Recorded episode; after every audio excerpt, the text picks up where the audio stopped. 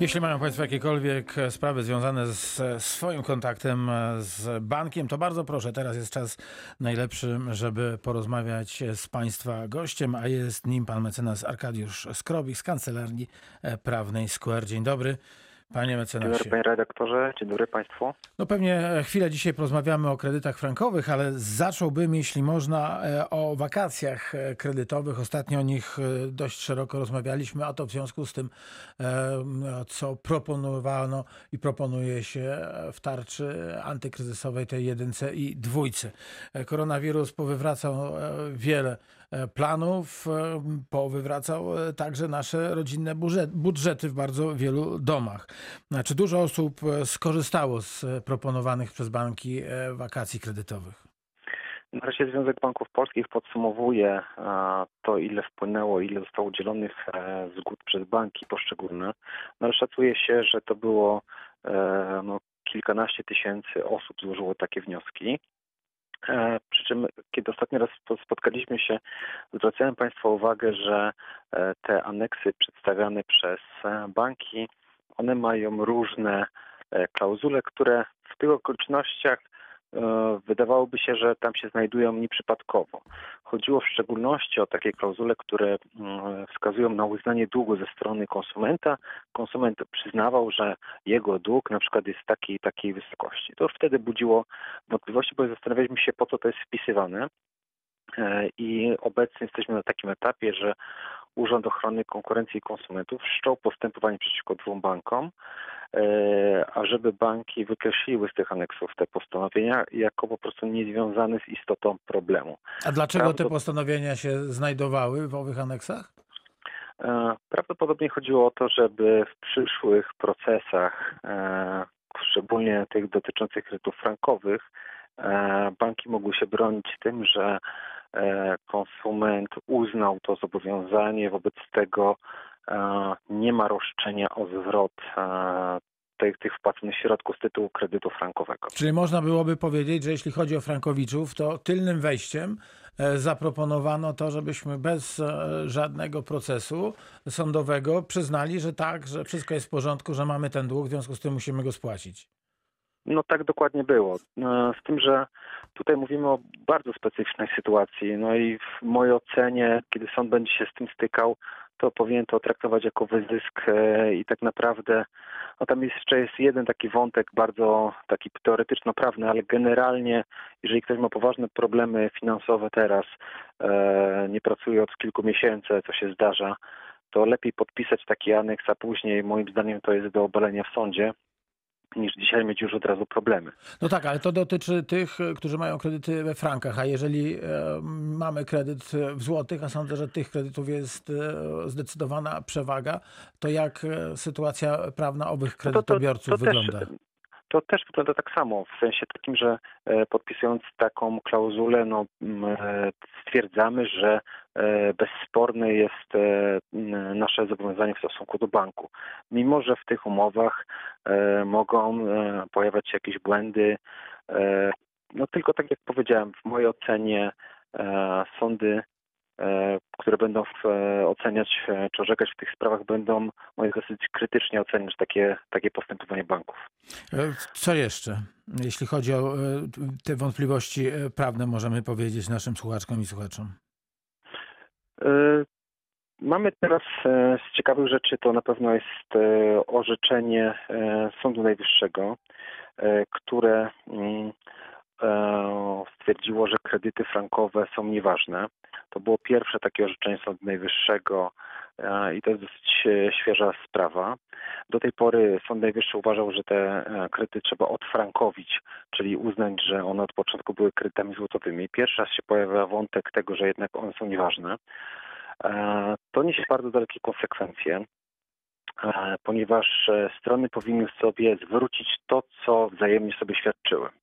No i teraz tutaj pojawia się zagadnienie takie i też Sąd Najwyższy się tym zajął, jak, przedawnia, jak przedawniają się te zobowiązania wzajemne.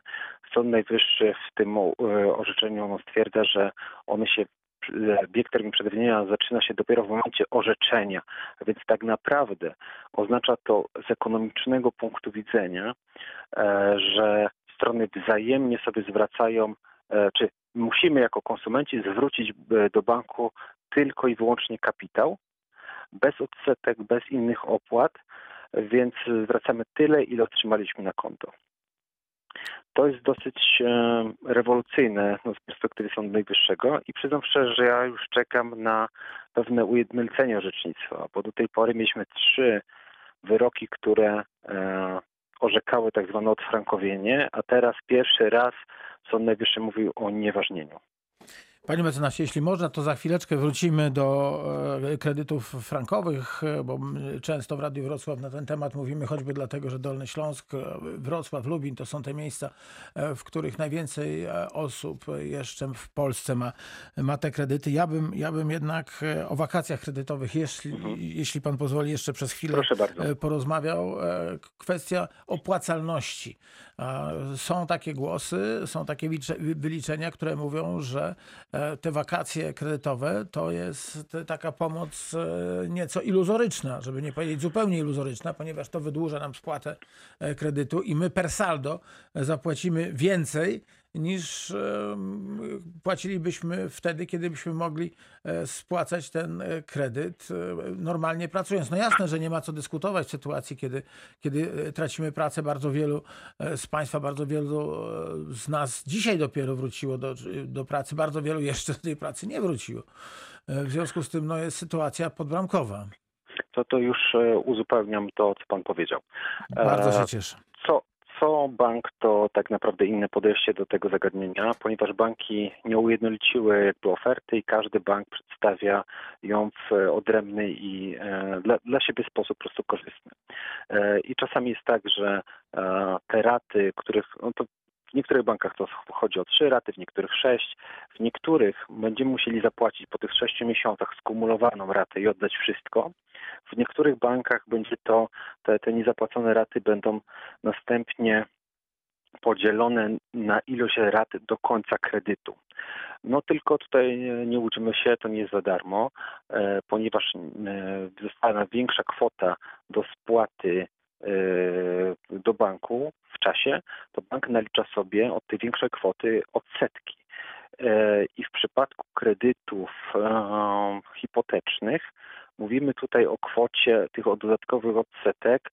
Widziałem takie wyliczenia od 1500 zł do nawet 4500 tysiąca. No tylko to rozłożone w czasie, tak? No to, to jest, tak jest, jedyna rzecz, którą zyskujemy, to to, że mamy to rozłożone w, w czasie, ale te 4,5 tysiąca z naszej, e, maksymalnie z naszej kieszeni wypłyną. Wychodzi, tak tak. Powiem szczerze, że w krajach europejskich no różnie sobie poradzono z tym zagadnieniem. W niektórych krajach na przykład na rok e, ustawowo e, zawieszono spłatę kredytów i to jest zawieszenie darmowe. No i to wtedy faktycznie to jest e, no, ulga dla kredytobiorców, ponieważ oni nie zapłacą. W Polsce na taki krok się nie zdecydowano. Na razie mamy tylko i wyłącznie taką samoregulację to, co e, podobnie e, w tej pierwszej tarczy e, projekt UOKiK-u był sformułowany dotyczący tego, że za darmo ma być odroczenie na jakiś czas, ale niestety on się w tej pierwszej tarczy nie znalazł. Chociaż powiem szczerze tak, od czasu do czasu, tak raz na dwa tygodnie z prasy dochodzą sygnały, że no jednak trzeba by było coś ustawowo zaproponować, bo, bo te środki są niewystarczające. Czy to jest prawdą, że klienci banków, którzy korzystają z tych wakacji kredytowych, wpisywani, wpisywani są do bazy Biura Informacji Kredytowej? Tak, to jest prawda. E, czyli jeżeli skorzystamy z e, tego benefitu wynikającego z odroczenia spłaty, to e, nasz, nasze nazwisko znajdzie się w biku. E, A co przy tym nazwiskiem zostanie, zostanie wpisane, że jesteśmy dłużni? Że nieterminowo spłacamy kredyt. Czyli mimo, I... mimo podpisania, aż, aż jak pan słyszał, tak, mnie tak. zamurowało, mimo podpisania aneksu, przecież to się nie dzieje tak, że ja dzwonię do banku, więc dzisiaj nie płacę, tylko muszę to e, jakoś formalnie załatwić. I, pan, tak. i, tu, I to jest w ogóle ciekawe, ciekawe zagadnienie, bo e, zareagował na to e, UOKiK, który, który podniósł te same argumenty, które pan przedstawił przed chwileczką, że w końcu podpisałem aneks, tak, no i na coś mi się bank e, zgodził. E, z drugiej strony zareagował, broniąc banku, zareagował e, Komisja Nadzoru Finansowego, wskazując, że no, nie jest to zgodne z pierwotnym harmonogramem, z pierwotną umową i ta, to, to nie jest, mimo że, że podpisaliśmy ten aneks, to tak naprawdę nie mieścimy się w tym harmonogramie wynikającym z umowy. Mi się wydaje, że to w pewnym momencie też, e, też się ureguluje. No ja powiem szczerze, ja nie znajduję powodów, dla których e, konsument, który zgodził się na ofertę banku, bo przecież on sobie tego aneksu nie napisał na kolanie, tylko go dostał od banku, tak?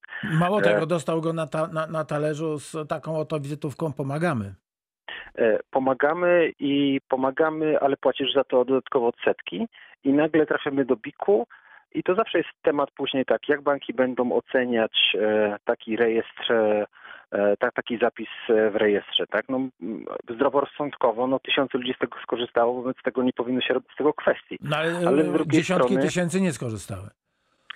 Tak, ale z drugiej strony wie pan, to powiem tak, no co będzie za chwileczkę, jak banki będą e, udzielać kredytów, jak one będą oceniać zdolność kredytową też z perspektywy takich, takich zapisów, no to, to się okaże. No, na razie widzimy na rynku to, że banki ograniczają e, akcję kredytową.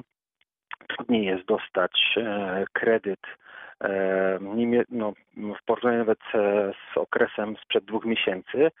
Wobec tego zakładam, że taki wpis może być dodatkowym obciążeniem i może być dodatkowym ryzykiem dla banku.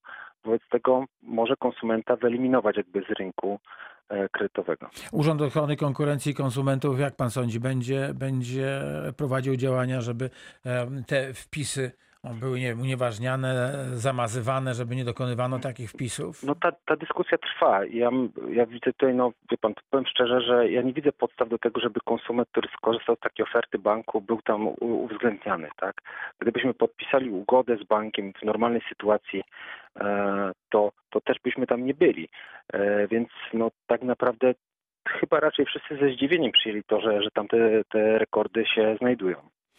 Mecenas Arkadiusz Skrobich jest e, z Państwem w reakcji 24. Jeszcze chwila e, pozostała, więc jeśli ktoś ma jakieś e, pytania związane z własną sytuacją, jeśli chodzi o kontakty z bankami, to bardzo proszę teraz telefonować 71 391 00 00.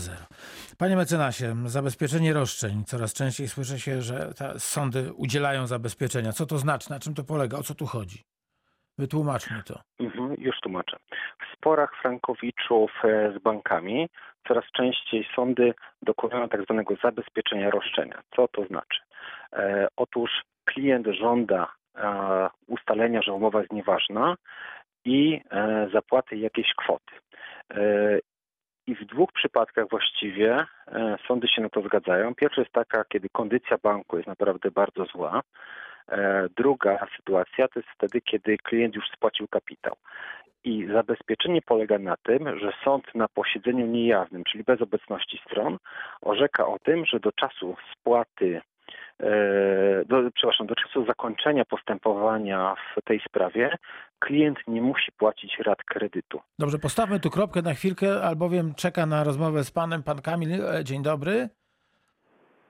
Dzień dobry panu. Dzień Witamy dobry. w reakcji Ja mam, 24. takie, py- mam pytanie do pana mecenasa. Jak pan sam powiedział, Sąd Najwyższy uznał umowy frankowe za nieważne i teraz moje pytanie brzmi, czy to y, coś, y, to są jakieś trzeba kroki podejmować już prawne, czy to teraz bank musi się do tego odnieść, czy to jest jakby dalej, e, dalej musimy działać jako my frankowicze, żeby się do tego banku odnieść. Czy to coś wnosi, że bank ma jakoś informować nas, czy, czy to na razie jest tylko orzeczenie Sądu Najwyższego i tak naprawdę skutków żadnych w umowach naszych nie ma?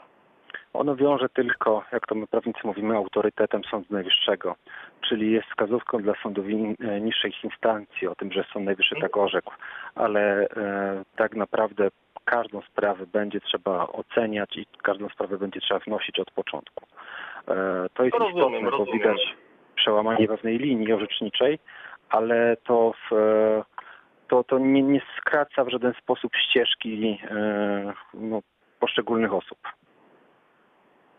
Dobrze, dobrze, fajnie. To dziękuję bardzo za informację. Dziękuję bardzo Panie Kamilu. Dziękuję. 71 391 0000. Jeśli Państwo chcą skorzystać z wiedzy Pana mecenasa Arkadiusza Skrobicha, to 4 minuty mają Państwo jeszcze na ewentualny telefon. E, Wróćmy do tych e, zabez- zabezpieczenia, do tego zabezpieczenia roszczeń, czyli w tych dwóch przypadkach, tak? Takie zabezpieczenie sąd e, orzeka i wtedy co? Możemy być pewni, że jeśli, że jeśli sąd postanowi, to te pieniądze odzyskamy? Nie, to żeby pan to zrozumiał. e, W Polsce taka e, sprawa frankowa, ona trwa w granicach trzech lat. Jak nie dłużej. No tak, tak. No to te, te Podejrzewam, sprawy, że, które po, trwają- podejrzewam że po tych, e, po tych perturbacjach, które, w których jesteśmy świadkami, będziemy mieli jeszcze wydłużone terminy, bo przecież naskładało się w tych sądach rzeczy do, do tak zwanego przerobienia. Tak, bardzo możliwe, że to się jeszcze wydłuży. E, No i? no ale w sytuacji, kiedy ktoś już na przykład spłacił kapitał, wnosił unieważnienie umowy, a sędzia jest przekonany o tym, że e, orzeczenie mm, zakończy się też taką sentencją, że, że umowa jest nieważna i że nie trzeba spłacać więcej niż kapitał, no utrzymywanie sytuacji, kiedy konsument będzie musiał przez 3-4 lata płacić co miesiąc tą ratę, jest tak naprawdę bez sensu i de- facto to niweczy e, skutek tego postępowania. Wobec tego sądy na czas tego postępowania wydają zabezpieczenia w tym kształcie, że konsument nie musi płacić rat e, do czasu Jasne. zakończenia tego postępowania. No i teraz to- załóżmy, że to postępowanie się zakończyło, tych rat nie płaciliśmy, no ale, ale są nie, pewnie wzajemne zobowiązania, a może tylko zobowiązania banku. To różnie bywa. E, Powiedział pan tej słabej kondycji banku. Czy możemy się spodziewać tego, że jeśli nawet wygramy sprawę, a bank no, ma e, taką kondycję, jaką ma, to może nam tych pieniędzy nie zwrócić? E, No, może tak być. Nie wiemy, co się wydarzy za 3 lata, tak? Czy niektóre banki nie popadną w takie tarapaty, że nie będą w stanie już na przykład spłacić swoich zobowiązań. E, Więc e, no, to jest dodatkowy argument dla tych, dla tych klientów, których banki naprawdę są w trudnej sytuacji. E, Proszę też zwrócić uwagę, że no, o jakich my tu pieniądzach mówimy, tak? Jeżeli przeciętna rata w kredycie frankowym to jest 2-2,5 tysiąca i mówimy o 3-4 latach, no to się nagle robi nam, no nie wiem, 70-100 tysięcy złotych, które po prostu będziemy musieli spłacać w toku tego postępowania, a nie mamy gwarancji, że je odzyskamy. Panie mecenasie, bardzo dziękuję. Kończy się reakcja 24. Mecenas Arkadiusz Skrobich był dzisiaj Państwa e, gościem. Ukłony. Dziękuję serdecznie, dziękuję panie redaktorze. E, Jutro, jutro, proszę Państwa, rozmawiamy o sprawach e, związanych e, z e, COVID-19 czy z chorobą COVID przez e, wirusa generowaną. Będziemy mówić przede wszystkim o tym, e, jak e, działa kwarantanna, jak można prosić o to, by e, kwarantanna została zdjęta. Paweł Wróblewski, szef powiatowego Sanepidu, będzie Państwa gościem. Pan Paweł Wróblewski jest także szefem Dolnośląskiej Izby Lekarskiej, więc porozmawiamy o pracy lekarzy i pracy placówek służby zdrowia. A na początek, jak już e, mówiłem przed 12, pan dyrektor Leszek Loch e, z Dolnośląskiej Służby Drugi Kolej będzie Państwa gościem. Dobrego popołudnia, do usłyszenia jutro po 12.